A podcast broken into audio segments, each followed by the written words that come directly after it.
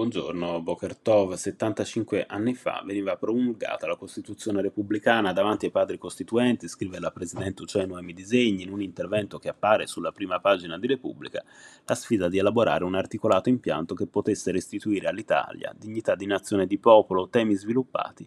in una riflessione che abbraccia il significato di questa sfida per il domani dei nostri figli e dell'Italia nel suo insieme, un domani si sottolinea che è impossibile scegliere e assicurare se non si fa chiarezza sul passato e sul significato che oggi continuano ad avere le norme nel loro insieme, sul concetto di memoria collettiva,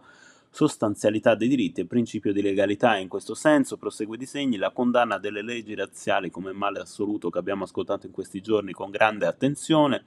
non può essere selettiva e avulsa dalla considerazione di ciò che il regime fascista ha compiuto nell'intero ventennio, dal primo giorno in cui gli furono affidati i pieni poteri.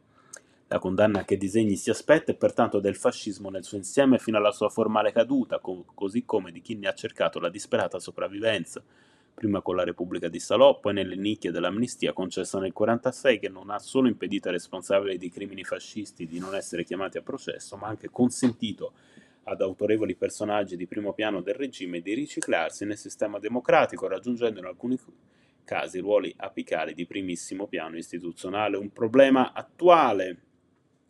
viene fatto capire vista la persistenza di molti nell'esprimere nostalgia e desiderio di ritorno nei confronti di un regime che ha devastato non solo dal 1938 in poi quello un per mille di cittadini ebrei, ma l'intero popolo italiano con le stragi nazifascisti, le cui tonnellate di fascicoli secretati ancora oggi, dopo 75 anni, restano in attesa di risposte. Un altro invece l'anniversario è celebrato ieri da Isabella Rauti, sottosegretario alla difesa del governo Meloni, 76 anni dalla costituzione dell'MSI.